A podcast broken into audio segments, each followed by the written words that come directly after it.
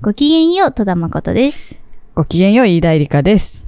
いやー、こたつにね、 先週から入って、そう、長谷川さんのね、お家にこたつが来てしまって、古民家、こたつ。ね、こたつ、ひどない もう、眠いのよ。頭回んないよね。回んない。私、頭がパキッとするサプリメント飲んでるけど。意味なくなって。あ飲んだんだ飲んだ飲んだ。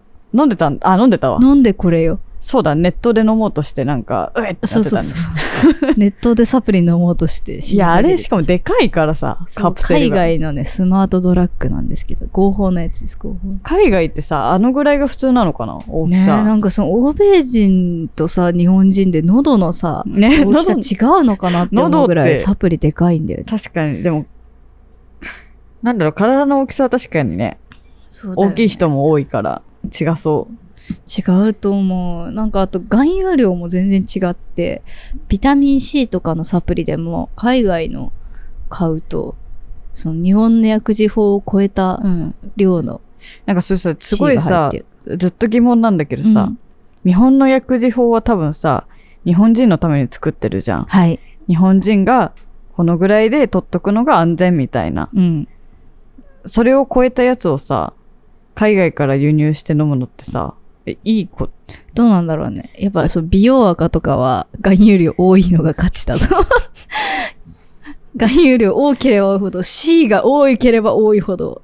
そのさみたいなもう海外とこにかいるからら取り寄せて飲むのは別に法律とかは問題なくて、大丈夫なんじゃないもう自己責任ですよってことまあ日本で作られる薬が、みたいなことなんじゃないね、その含有そうだと思う。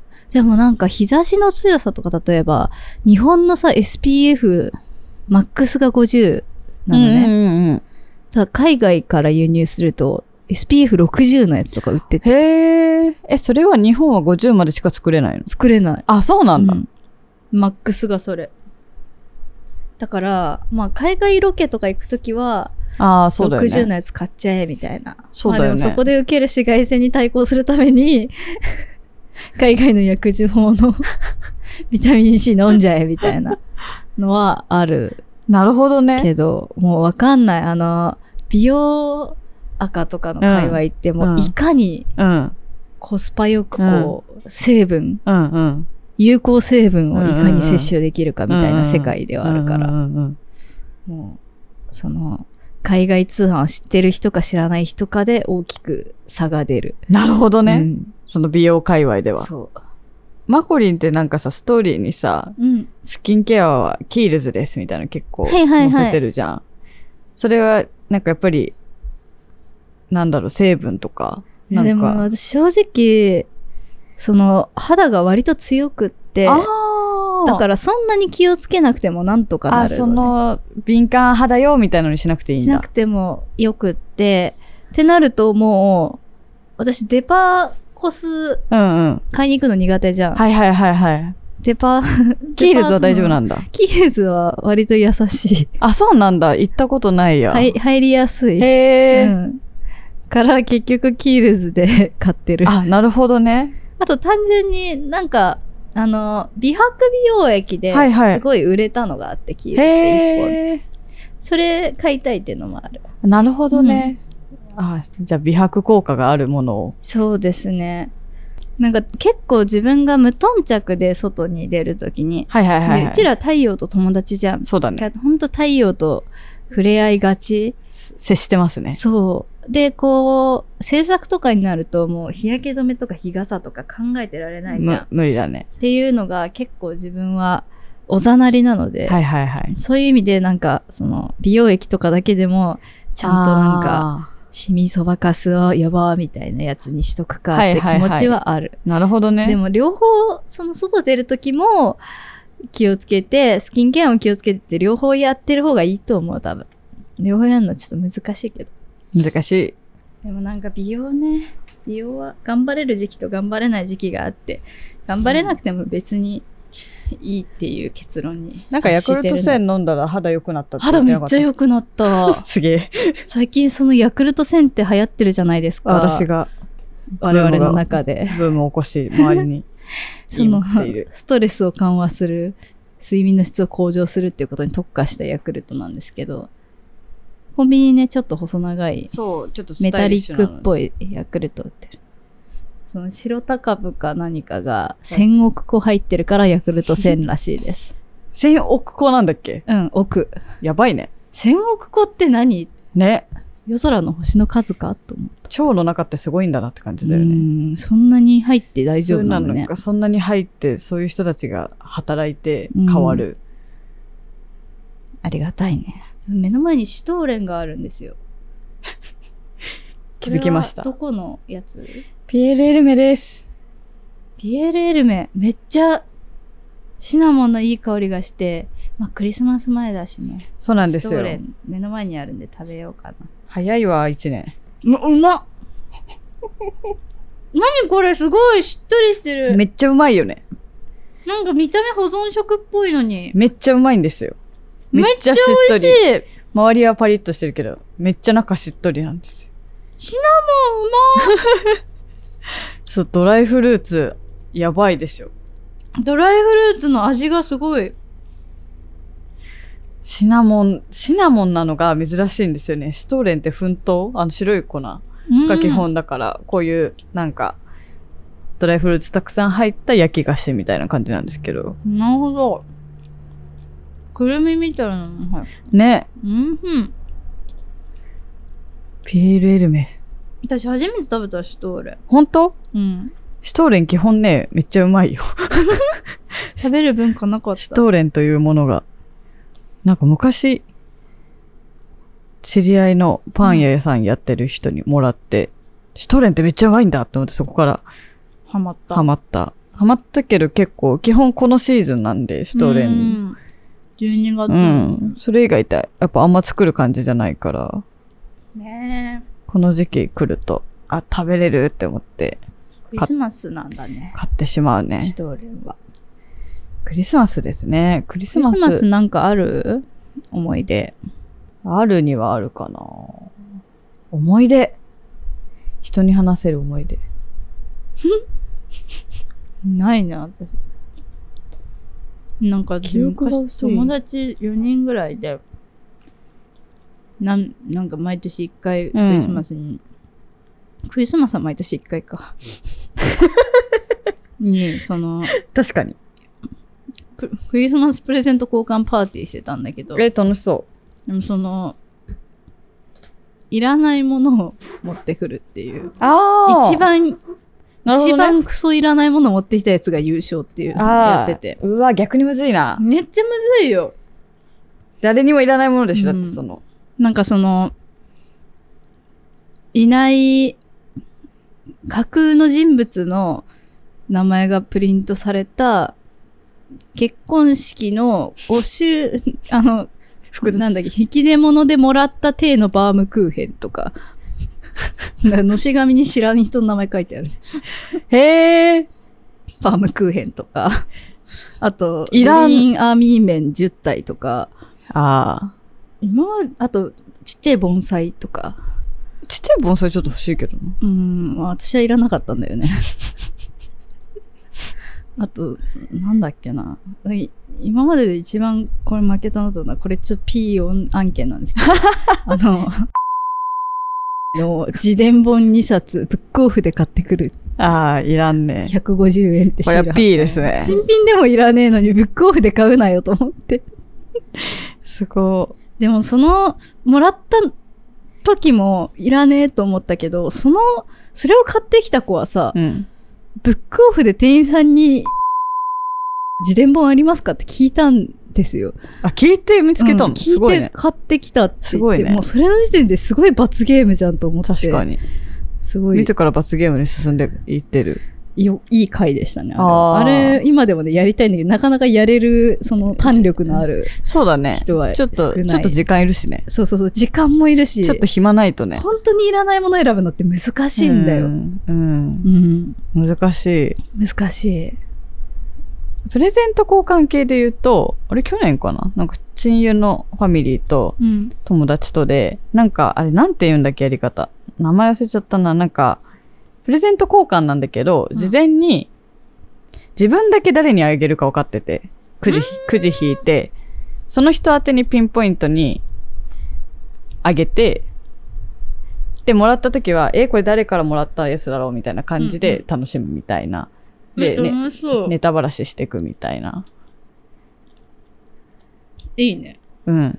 それなんか不毛じゃないね。楽しかったね。それは誰に当たるかわかんないプレゼントってすごい買うのむずいよね。そう、しかもそれで男女が混ざってるとめっちゃ難しくて、うん結局タオルとかになうるよね。ん、入浴剤とかね。うん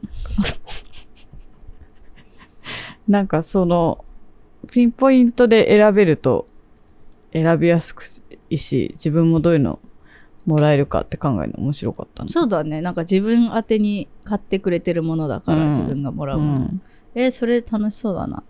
クリスマス会やりますかやりますかなんかね、予定を作りますなかんかクリスマスぐらいに保健室ツイキャスなのか、なんか配信ああれなんだっ集けまれたらしたいですね。スペーツイッタースでやる、あ、そうそう。ツイッタースペのー、ス。ツイッターのクラブハウスでしツイょ。ッターのクラブハウス初めてやってみたい。 スペース、なんかさ、クラブハウスはもう誰もやってないのにさ、スペースはいるよね。スペース意外とやってるよね。夜みんなと。か割となんかポコンって、ねあ、なんかやってるんだなって。でも、でもなんかクラブハウスとかさ、なんか、クラブハウスやってた時一番怖かったのは自分が参加してるのが見えることだったからえさ、わかる。え、いるみたいそうなそう言われるのも超な嫌だ。ん、か認識されるの嫌だけど、スペースは認識されんのされるね。あ、されんのあかれはもうまんまクラブハウスなんで。あ、そっか。ちょっとそたれだ、は。だから、ステアカ作って参加していただくしかなあーい。その、自分が聞いているのバレたくない人は。めんどくさいよね。めんどくさいわね。ざわざそのためにステアカ作るの。まあ、その、え、デレデレさん聞いてるって言わないように頑張るかそうだら、ねぜひ見に来そてうだくねださい。えやるかどうかちょっとわかんないですけど、や、やる、 24やると思います。の夜とか、 20の夜とか。 25とか。やれたらいいっすね。ふわっと告知。東証すごいすごいたくさんいろんすごないね、なんか、な濃んか密なね。濃密ですね、こうどれも結構一回一回答える必要あるぐらいなうんうん。重さというか、そう、本当にね。せ切実さがあって保健室の内容に対する当書とか読んでほしい当書とかもだしあと私の映画とか見てくれた方のご感想だったりとか、すごく全部大事にうん読ませていただいてますありがとうございます本当に本当ねその当書を見るとねリスナーの質が高いうんいいですね友だからねやっぱ保健室リスナーは友だと思ってるんでちょっとこのねあの共感できる友からの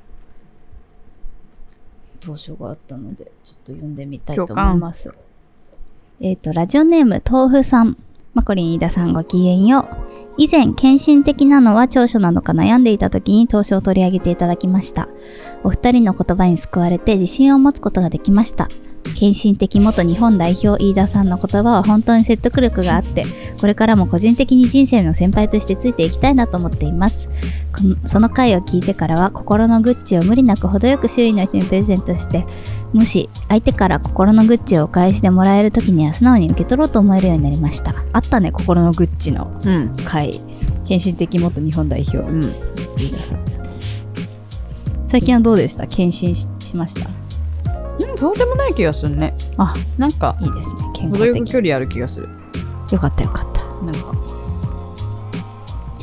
いないわそんな依存してる人がよかったよかった。はい、続きです。えっと私は人に何かを与えるのは好きだけど人から何かをもらうのが物理的にも精神的にも苦手なのかなと気づきました自分に自信がないからこんな私にお返しをくれるなんてと一歩下がってしまうんですでも人からの優しさをすっと受け取れるような生き方の方が私も相手も心地いいんじゃないかなちょっとずつ優しさの贈り合いに慣れていきたいです前置きが長くなってしまいました今回も皆さんに聞いてほしいことがあります私の人生には幸福感が数日ほど続くと天罰が下ったかのようにその後数週間は不幸な気持ちになるような出来事が起こるという流れが頻繁にあります例えば年単位で好きだった人と付き合えたのに速攻で振られる、就活が終わったらせい、えー就活が終わったら体中にストレス症状が現れるまた就活が終わっていない友人に死にたいと言われ自分も死にたくなってしまううんお穏やかな気持ちで過ごしていると自分でも気づかないくらい些細なことがきっかけで人間関係にひびが入るなどこのようにルーティン化されてしまうと幸せになるのが怖くなってきます今幸せだから明後日あたり何かあるかもとせっかくの穏やかな生活を楽しめませんどんより落ち込んだ状態でいる方が安心感があります でもなんかバカみたいなんですが幸せを感じてウキウキしてる時の自分が外見も中身も一番可愛いですせっかくの一度きりの人生なんだからずっと可愛い私でありたいです可愛くありたいだけじゃなくて心が軽やかな状態でいろんなことを楽しんだり人と関わって新たな発見をしたりもできたらいいなって思っていますまとまらず申し訳ありませんとにかく幸せな状態を維持することを恐れに恐れを感じたくありませんラブリーに生きていきたいですラブリーな状態でいつか飯田さんに可愛く撮影していただけたらなと思っていますマコリンに会える機会があればマコリンとお揃いのお洋服やお化粧品で身なりを整えて会いに行きたいですこれから寒くなっていきますが皆さんがゆるりと過ごせる日々を祈っていますいつも優しい言葉をありがとうございます豆腐さんの投書でした いやーわかりだねこれめっちゃわかるな。どっちもわかるな。なね、んかその前、あ沖の与えられ、与えられるの不安になるみたいな。与えられるの苦手なの、めっちゃ私も与えられるの苦手だし、わかるな。これね、なんか幸福の後に不幸が起こったリンクがちょっと強いと思いがちうん。なりがち。今私逆転してますけどね。本当不幸が起きたの不幸が、不幸があったら、あ、これふ幸福貯金だわって思ってる。はいはいはいはいはいはい。あ、こんなアンラッキーなことあったら絶対ハッピーなことあるわ。 どこかで反転させましたね。でもあー繋がってはいるんだけど反転させてる関係性を。確かにその、この後こうなるかもを反転の、そうそうそうお思うタイミングを反転させたいですね、そうそうそうそうこれね。不幸が起きた時に、あ、これは幸福貯金ですって思うようにしてる。うんうん。まあでもね、不幸なこともいいこともあるもんだからね。そう。あるもんだからなんかだから多分本当は別に繋がってないんだけど、そうそうそうそうそうそう。あまりにもこういう感じで、こうね、羅列しちゃうぐらい、繋がってるような感じで起きちゃうと、うん、近いタイミングでね、うん起きちゃうと、と、あ、自分ってそういう性質なんだって思っちゃううーんし、なんかそれは思っちゃうの仕方ないよね、こういうショックなことがあると。心的にはその繋げることで何とかしてるのかもしれないしね。うん。こう、だから、こうだかもらうなん、てしょそううがそなういそう。ね。そ一種の不安との対峙の仕方というか。うーん。その癖になってしまってる時がね、でもこれめっちゃ素敵なのが、幸せを感じてウキウキしてる時の自分が外見も中身も一番可愛いですってめっちゃ最高だかねえ、そそれれはめっをちゃ自覚してて、ら。ね。だから、ラブリーに行きたいから、これを克服したいって思ってること自体がラブリーだよね。最高にラブリーだよね。それは、超いい。うん。素敵です。可愛いですね。そそのっか、幸福と不幸ね。あんまり、私、つなげないようにはしてるかも。あなんかそう、ジンクスみたいなのって、繰り返し言うと本当にあ、うんうんうん。感じられちゃうというか、自分でかかっちゃうよね、そそれうに。う。そう。私もともと占いが苦手っていうのもあって、はいはいはい。その、こうしたからこうなったっていうのが強くつながりすぎるうんと、うん一個一個の事象をフラットに見れないようになっちゃうなってとこがあって、まあ私はそういうその自己暗示が強いタイプの人間というか、うんこうでしょうって他人から言われると、あ、そうなのかなってなっちゃう弱いところがあるので、なるほど。そこをあんまり、んなんか言葉とか、これが起こったからこうっていう、そのジンクス的な何かにコントロールされたくなくって、うん意識してそう考えないようにはしてるかうんもうんうん。しれない。ただこれほんと一回繋がっちゃうと取り除くのむずいから。え、めっちゃむずいと思うし、私はずっと繋がってる気がするな。そうなんですよね。うん。でもなんか幸せになることが怖いって人っていっぱいいると思うんだけど、豆腐さんの場合は結構その、マジで不幸なこと起こるから嫌だっていう、うん。現実的な話で、それはね。 これ多分、なんか、あれだよね。心がさ、リスク管理しちゃってるというか、うんうん。学んじゃってるから、それをあらかじめ、なんか、思っとく、つなげて思っておくことで、あ、こんなにハッピーだと不幸なこと起こるよっていう予防線を張っていくことで、実際に起きた時のショックを和らげようとしするこああ、その効果あるかもしれないですね。とは私結構あるなと思っててう。ん。それはそれでなんか、その心が賢いゆえに起きてるこそと。うそうそうそう、学んじゃってるがゆえに起きてることだから、結構、すごいわかるというか、うーん。ラブリーに生きるには。幸せなね、状態を維持する。もうそれを感じたくありませんっていう感じだからね。ラブリーな状態で撮りたいですね。答えがないね、これ。まあでもなんか、つどうしても繋がっちゃうんだったら私の逆転方式はおすすめする。る。どっかで、どっか逆で。にする。不幸、わあ、こんな不幸があったからきっといいことそ起うこる。そうそう。にしていく。あとなんか、悪いこと起こった後に、自分を物理的に甘やかすのもありだと思います。そのへー幸せはお金で買えるじゃないです か。その、美味しいスイーツを買ったりとかで、シトレン食べたり。欲しかったカバンを買ったりとか、そういう、まあ、今月辛かったから、自分のすごい好きな場所に旅行行っちゃおうとか、はいはいはい。何でもいいんだけど、結構自分はその、本当にしんどいことがあったりしたら、その悲しみで何か幸福を買うというか、へえ。まあ幸せってその待ってて降ってくるものもあるし、運とタイミングによるものもあるけど、ん。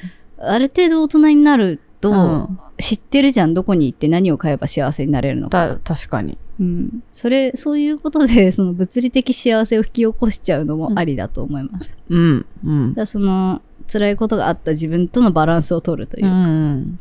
取りに行くのもありだなとなるほど思っねて。ます、だから、ね、嫌なこと起こったら自分を甘やかす理由ができたらラッキーぐらいでもああ。いいかもしれないそれこそねその買いたかったコスメとか買いたいお洋服とか買ってもいいと思うし確かにね、ちょっと普段だったら、こう、買うのに躊躇あっても、それをブースターにしてそうそうそう買える可能苦しみ性。あなたは十分苦しみましたの状態に なっていいんじゃないですか、ね、なるほどねうんいやー。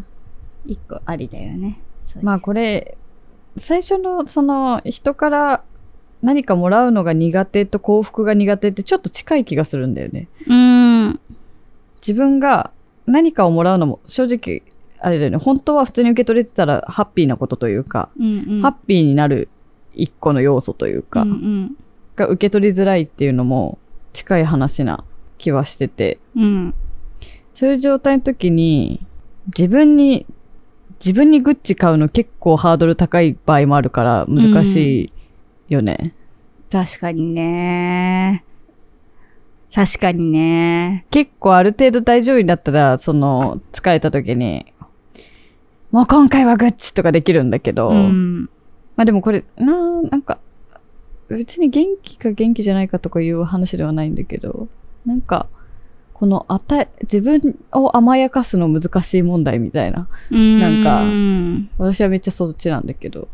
それで、なんか私は結構この、人にからの行為が受け取れないことに対しては、うんずっとなんかその自分がおかしいんだと思ってて、うんうんああ、私はなんかおかしいんだな、壊れてんだな、みたいな、人として良くないんだな、みたいな。うんうんなんか、そりゃそうじゃん、なんかこう、向こうは良かれと思ってそうそうそうやってる良かれと思ってことを無限にしこうてしまうみたいな行為を、行為を受け取れないことってすごい無限にしてるんだよね、なんか。うんというか、行為を信じられない。うんうん与えられることを、なんか、なんか狙いがあるんじゃないかとか、なんうか、ん勘ぐっちゃったり、素直に受け取れないこととかが、人としてどうなんだろうってずっと思ってたけど、そういう性質なんだわって思ったらもう仕方ないな、みたいな。うんそれを理解して付き合っていくものだから、なんかさ、世の中にはさ、行為っ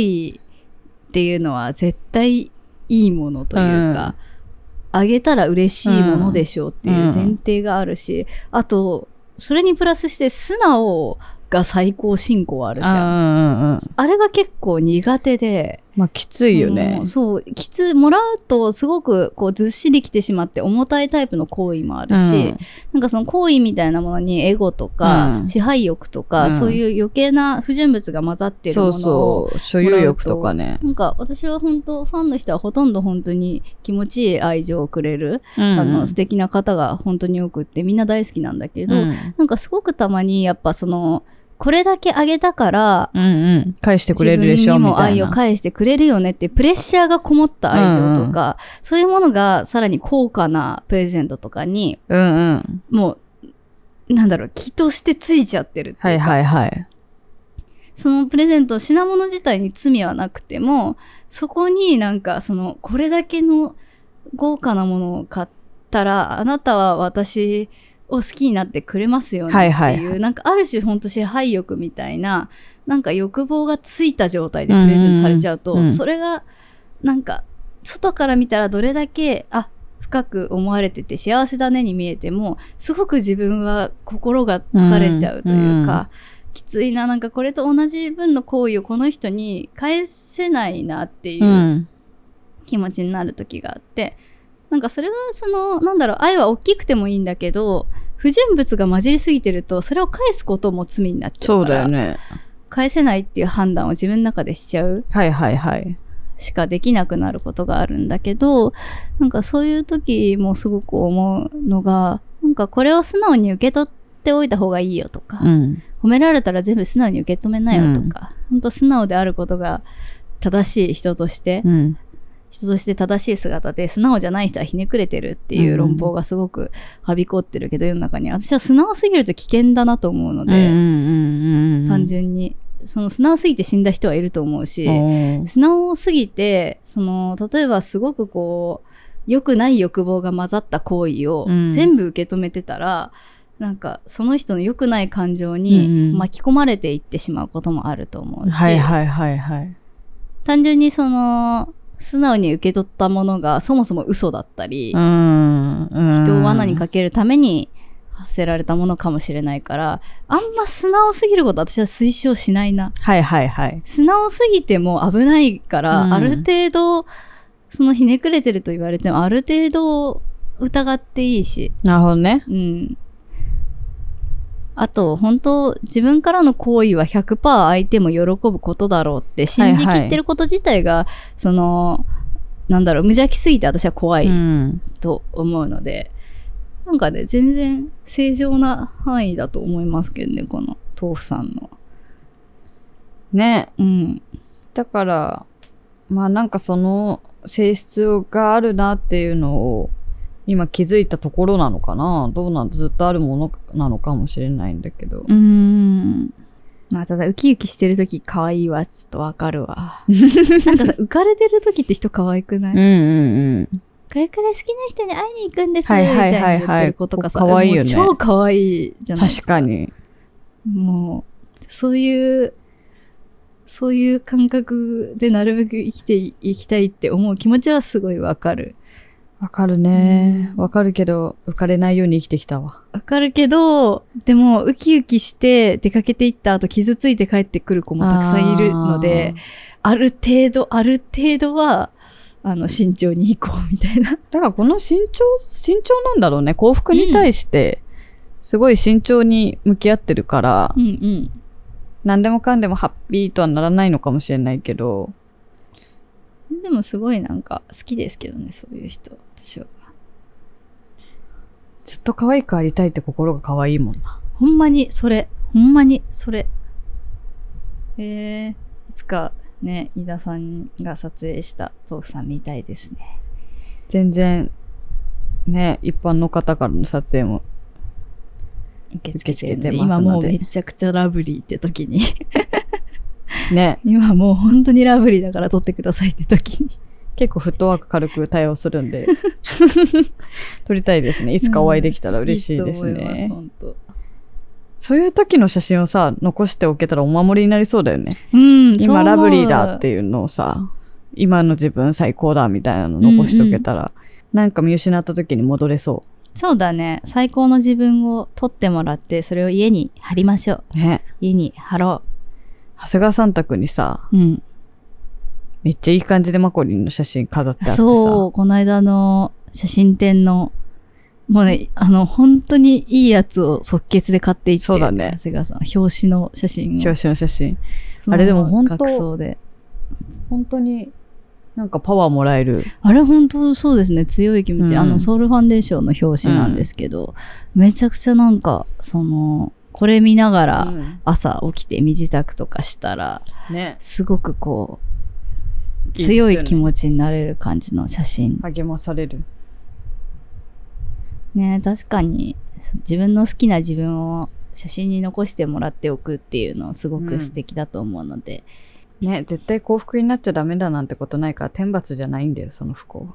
それな生きてるとね、。こうも不幸もあんだよな。そうなんだよね。どうしてもあるよね、恐ろしいことに。あるある。本当に、あの、悪いことしなくても枝落ちてくるから、上か本当ら。だよね。あの時だったし、すごい一生懸命頑張ってた。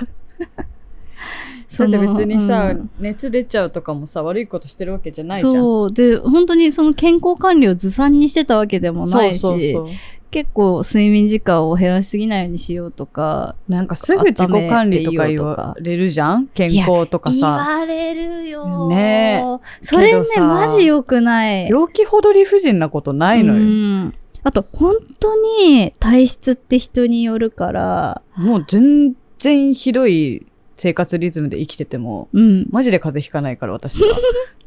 本当そういう、なん理か、不風尽なんですよ、病気は。邪をひかない人もいるし、本当に気をつけててもそ、病弱な人もいるし、怪我とかもそうだし、うんなんか、あと事故とかもなんかすごいニュースとかで事件とか事故が報道されるときに、その見てる人が言う言葉ですっごいもう一番嫌いなのが、なんか、あんなにいい人だったのにとあか、あね。若くて綺麗なのにとか、なんか本当にその、真面目でしたとかね。あそうそうそう、うん起こった不幸と関係のない要素うんで人をこう、ジャッジしようとする。確かにね。で、それがのなんかまるで天罰かのよう。にだったり、なんかり、それによって理不尽さを強調したりするじゃん。あーはいはいはいはい。それがもうむちゃくちゃムカつくうんうのね。んうん関係ないんだよって思うし。じゃあ、その、外から見ていい人じゃなかったら理不尽になくなってもよかったのかって本当話だよにねなっちゃうし、なんかね、そういうのは全部ね、取り払っていきたいんですそうですね。本当にね、病気も風邪も怪我もみんな理不尽だし、あの、不幸なこととかね、なんかよっぽど分かりやすく、なんか原因が分かってることだったら、まうあ、んそれは原因があるなっていうことうでん反省して次回に生かせばいいと思うんだけど、そうじゃない、なんか本当にうんとしか言えないような範囲のことって、何かあなたが悪いことしたから起きたとかとは全然違う話なので、そういう時もあるようなというか、うん。ね、誰のせいでもなく悪いことは起きるしそ、うなんだよね。でもなぜか幸せになる瞬間も来るしね。確かに確かに。確かに。うんあんまりさ、なんか、幸せ来るとさ、ちょっと今エンドロール回しとこうみたいな気持ちになるんだめよっね。ちゃわかる。めっちゃわかる。喉黒ですけのどぐろね、のどぐろエンドロールだったよね。のどぐろ本当にあーもう帰るかと思ったもん飯田さんのどぐ ろ食べた瞬間、もう帰ろっかな。 金沢で。ど。もう、なんか最近ね、またそれに近い感覚やったわ。あーやったルルムが届いたんですよ。はいはいはい。 21AW。はい。オータも終わりましやたっが。と、オータム終わって、ウウィィンンタターーになったあにたりでなってから、ルルムのこれはクレームではな受注いです。してた、あれが届いたと。魔女シーズンが届いて、 はい。すごい、私、いやもう、もうルルムを買わないって話じゃないんだけど、うんなんかすごい、結構、あ、なんかもう私には十分すぎるぐらいのルルムだと思っちゃって、うんうん。なんか、満足度みたいな。なはんいはか、いはい。満たされ度みたいな。でもなんか、ル魔女シーズンが刺さりすぎててさ、そう多そう。分その次のシーズンとか素敵だけど、魔女のことが忘れられてない感しじかあっもたよね、魔女も届いてないから、そうだね。消化できてない何そもう、。そうだね。なん私はか、その次のシーズンもツボすぎたので、うんまたもや爆買いしたんです けど、うさぎのバッグとか買いました。うさぎの背中に物があうさぎのバッグ買ったんだうさぎのバッグ買った。一番色がね、いろんな色入ってるやつ。あ、ピンクっぽいやつ。あそうそうそうあうんかわいい。かわいいや。つね。ねあれ、風味だとっしててなんか、あの、好評だったら違うシーズンも作るって言ってたもんあ、ね。そうそう、誰かが買わなきゃいけない違う柄だけどかみたいらな。みんな買ってほしいよ。でも結構買ってる気がする、あれ。本当みなんかうさぎ売れてる印象。可愛かった、すごい。でもわかる、ほんと、エンドロール説はわかるというか、んなんか自分の人生の最後の一行を自分で決めたい欲あるじゃん、やっぱどうしても。ああ。もう、いっちゃんいいシーンで終わんなきゃダメじゃ ん。ラストカット大切よ。ラストカットでだもっねて、M のラストカット見 た ?YouTube で見れるんで、ぜひ。確か、あ、そっか大そっ森か。あれ聖は子普さんの通に M の MV。ラストカット YouTube は同じなのかで同じ本編と同じ。ちょっとその字幕入ったりとか、うんセリフが抜かれてたりとか、あの、ミュージックビデオバージョンとちょっとだけ違うんですけど、うん映画バージョン。まあ、ラストカット見てください。ラストカットあれなんだよ。でうもんそういうことなんだよ。うん。一番美しいものにしたい。はいはいはい。ってなった時にやっぱその、うんのどぐろ食べた瞬間にエンドロール はわかるわ、ルルムのコート羽織った瞬間うに。ん、もう自分の中で勝手にもね。う出演出依頼演力自分の流れね、てい映くよ画ねのエンドロールは流れていくよね。わかるはい。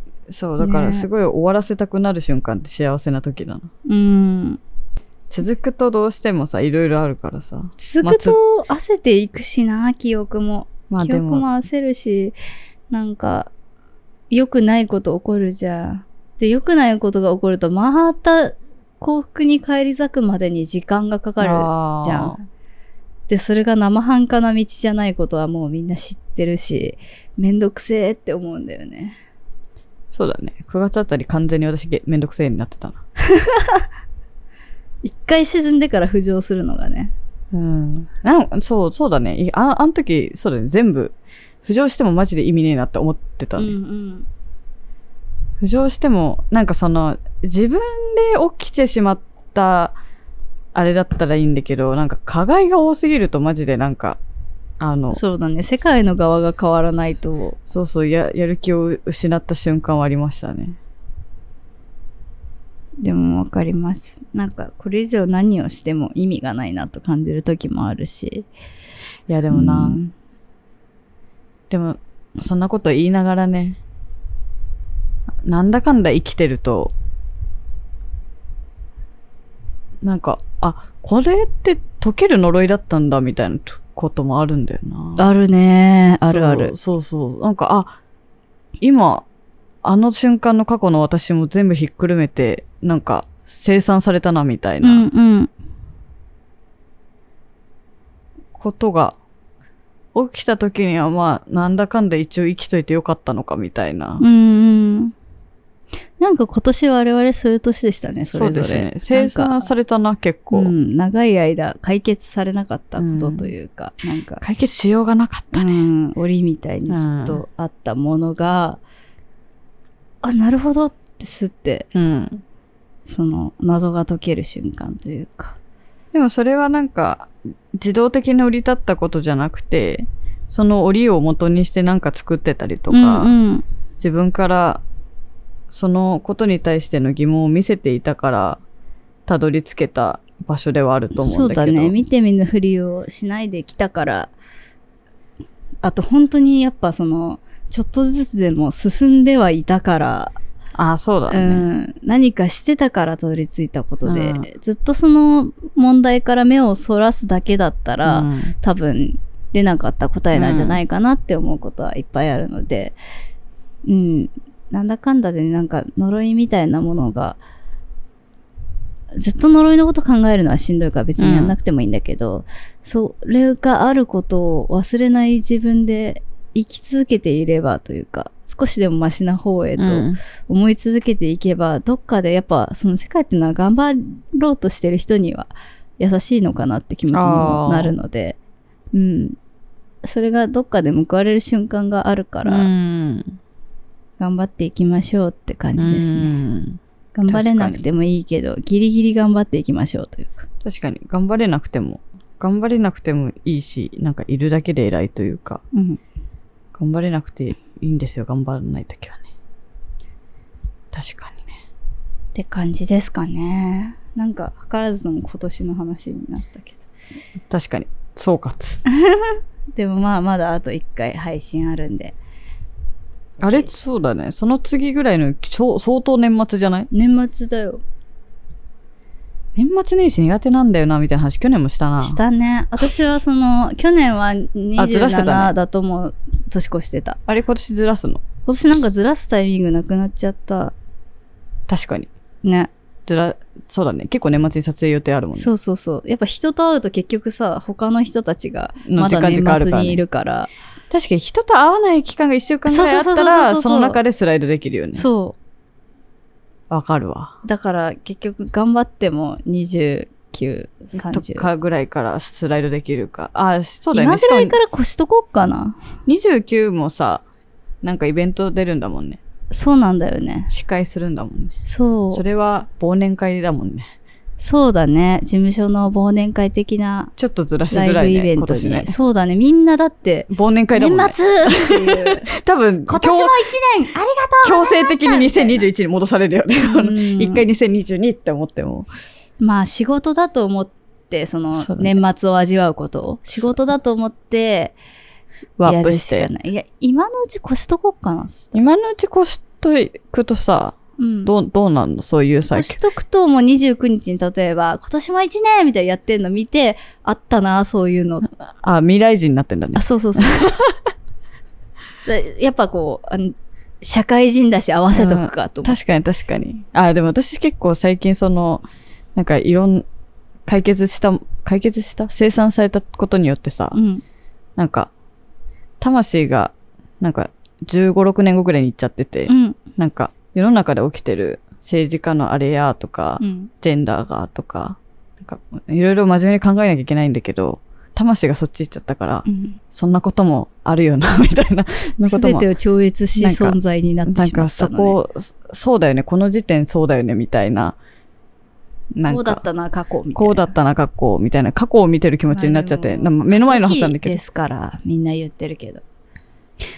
ね時でだなって感じる視点はある意味大事だよねそのなんかそこの渦中にずっといるとそう、渦中にいる気何持ちも変わらないにま、だ同性婚も許可されない意味がわかんないってずっと怒り続けることになっちゃうけどなんかずっとフルだと怒りが続かなくなっちゃってそ結構れはそれで危険だからしんどいから、なんかたまに、その、私、私の今の感覚だと、なんか、幽体離脱してるみたいな感覚で、はいその感じで、世間を見てると、なんか、当事者性がないから、まあまあ逃げれるというか、うんうん、でなんかこういうなんだろう未来こうなるためにはこういう時期必要だったよなあみたいな、こ視点今こだのよね段階ね、みたいな、うんうんじゃあここからどうやろうかな、どうしたらいいんだろうな、みたいな風にはかん考えるんだけど、うんなんか、ちょっと幽体離脱してるから、うんうん気持ちは楽というか、それかなんかも潜る方ね。はいはいどっちでもいいと思うんだけど、幽体離脱か。あ、なんか、か海の上ではなんかいろいろやってるな、みた いな。雲の上ではいろんなことが起きとるな、みたいな、逃げ方はたまにはしてもいいんじゃないかなっていう。んん一個のね、方法として。山の上の火事。ぐらいにしとくかね。とじゃあ、このあたりで一回ね、締めますか。はい。はい、あの、保健室では、投書を募集しています。 Google ホーフムォームうん。から。いろいろね、コーナーもあるので、ぜひぜひいろいろ皆さん、興味あるもの教えてください。教えてでく、ださい。ハッシュタグもあります。ハッシュタグ、ミー保健室、ミーが英語で、保健室が漢字です。これ、ツイッターとかでそうです聞いね。た感想とか、つぶやいてでももらえた聞いらたよとかだけでもつぶやいてくれると我々大変やる気出ます。嬉しいです。全部チェックしてます。よろしくお願いします。でですね、えっと、Spotify のフォローボタンを押していただきますと、我々更新した時にお知らせできるので、ぜひぜひ Spotify のフォローボタン押してみてくださしてい。みてください。こんな感じかな。はい。皆さんぜひぜひ、あの、クリスマスとかね、年末はね、あの、きらびやかだったり、人とね、集まる行事がすごく多いと思うし、今年も多いかね。もう忘年会とか起きてるのかもうな。コロナ禍が解解消、完全にはされてないけど、やっぱもう、増えてるあそかう。新宿のさ、あの広告見た見てない。新宿行ってなすっごい。なんかでかい広告で、やっぱり大人数で忘年会したいですよねって書いてあって、えー、すごいねしたくねーって思 った。終わり。えすすごいね今もうすごいそんな広告出てんやっのぱり大人数で忘年会したい体で来る広告やばくない歌舞伎したい町わけ歌な舞いんだ伎けど町ですかなんか、あの、地下駅のえ小ー、田急すごあたいりのねはいはいはいマッチって思った。すごいや、いるかもしんないけど、したい人。やっぱり、したいですよね、みじゃねえだろと思う。やばいねみんなそうでしょテンションなのやばいねうんなんかやばいわやばいようね。ちらはそうではないわショッキングでした。えーってなっちゃうねそのねうその楽しいことが苦手な人とか、あの、大人数で飲み会苦手な人、自分のことが周りに理解されにくい人いっぱい保健室そう聞いだてねる人いると思うんだけど、みんなマジで、年のせいはうんね、ちょっと疲れも出るしさ、そうなかのんとよ。休んでほしいわ。寒いしちゃんと。寒いから。し、寒いだけでさ、なんかさ、普段はさ、その、一人でも生きていけるぞって思ってても、なんか、ちょっと外寒くって、ちょっと気が沈んでるだけで、なんか、すごい孤独感に苛まはいれはたいりすはるいじゃん。はいはい。あれやだよね。そうだよね本当に。冬の暗さって孤独感をそう。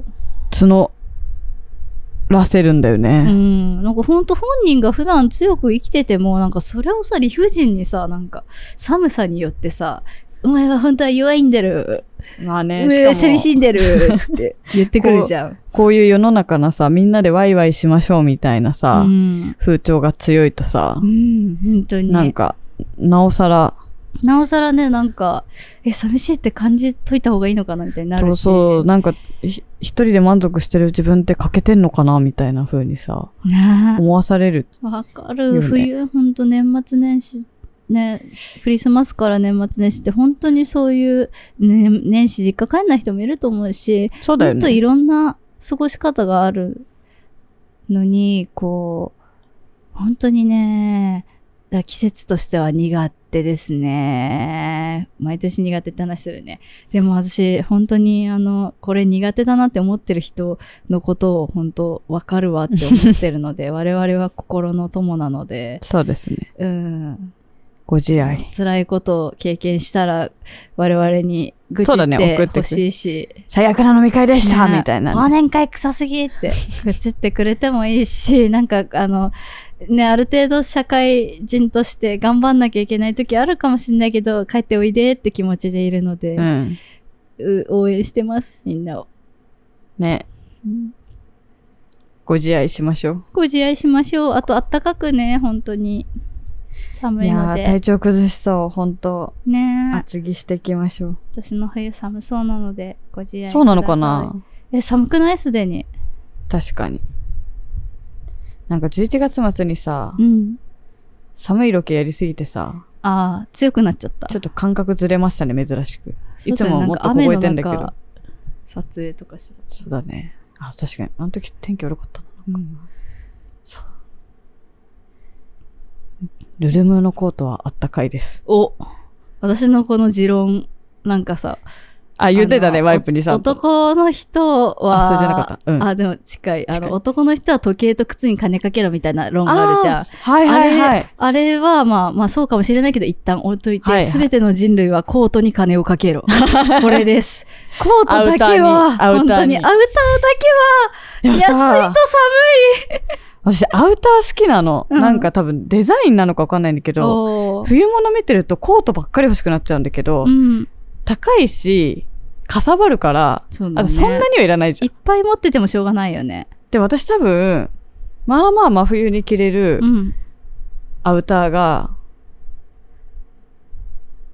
4、5着ある気がしてて、あ、確かに飯田さんアウターいっぱい持ってるかも。アウターのなんかデザインに光りがちなんだけけど、最近は、でもそ、その、毎年買うものでもないじゃん、結構。でも、毎そうね年可愛いなって思うものが結構そあっうだて、よね。欲しくなっちゃうよね。どうしたらいいんだろうって。アウター単価が高いからね。そんなに頑張れ、そんなにね、あわっかてるもね。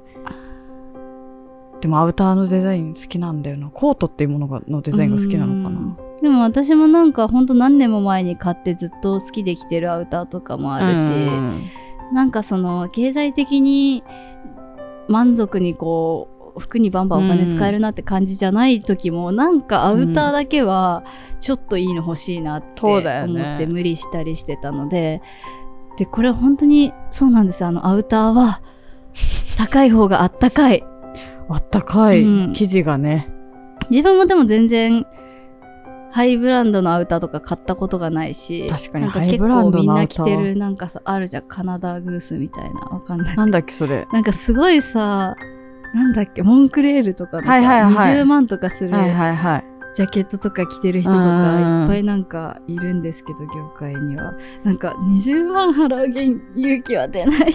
20万あったらけどカメラ買えるもんなめっちゃあったかそうなんだよね、やっぱそういう。そうなんだ。ガチのダウンとか。あ、ガチのダウうンね。ん。はい、いつかなんかその南極行っても平気ぐらいのやつ欲しいなって気持ちにはなるけど、まあ、自分たちのその手の届くギリギリの範囲であったかいの着てほしいね、ウルトラライトダウン着込んどくだけでも違うからね。そうだよね、うん中にウルトラライトダウン着てそうそうそういつものジャケット着るだけでもう全超然違違ううから本当に温めてくだ さい体をめっちゃ温めてほしいって話をし続けてるやばい。やばいそ15んなんでこん分なんでぐらいあそそんのな話こんしなてるで1時間になってしまう。はいやばい。そんな感じでみんなじゃああったかくして年末もお会いしましょう、お会いしましょう。うん、でクリスマスもねよかったらなんか配信もししてたら聞いてやってください聞いてください。それでは、ではではバイバーバイバイ。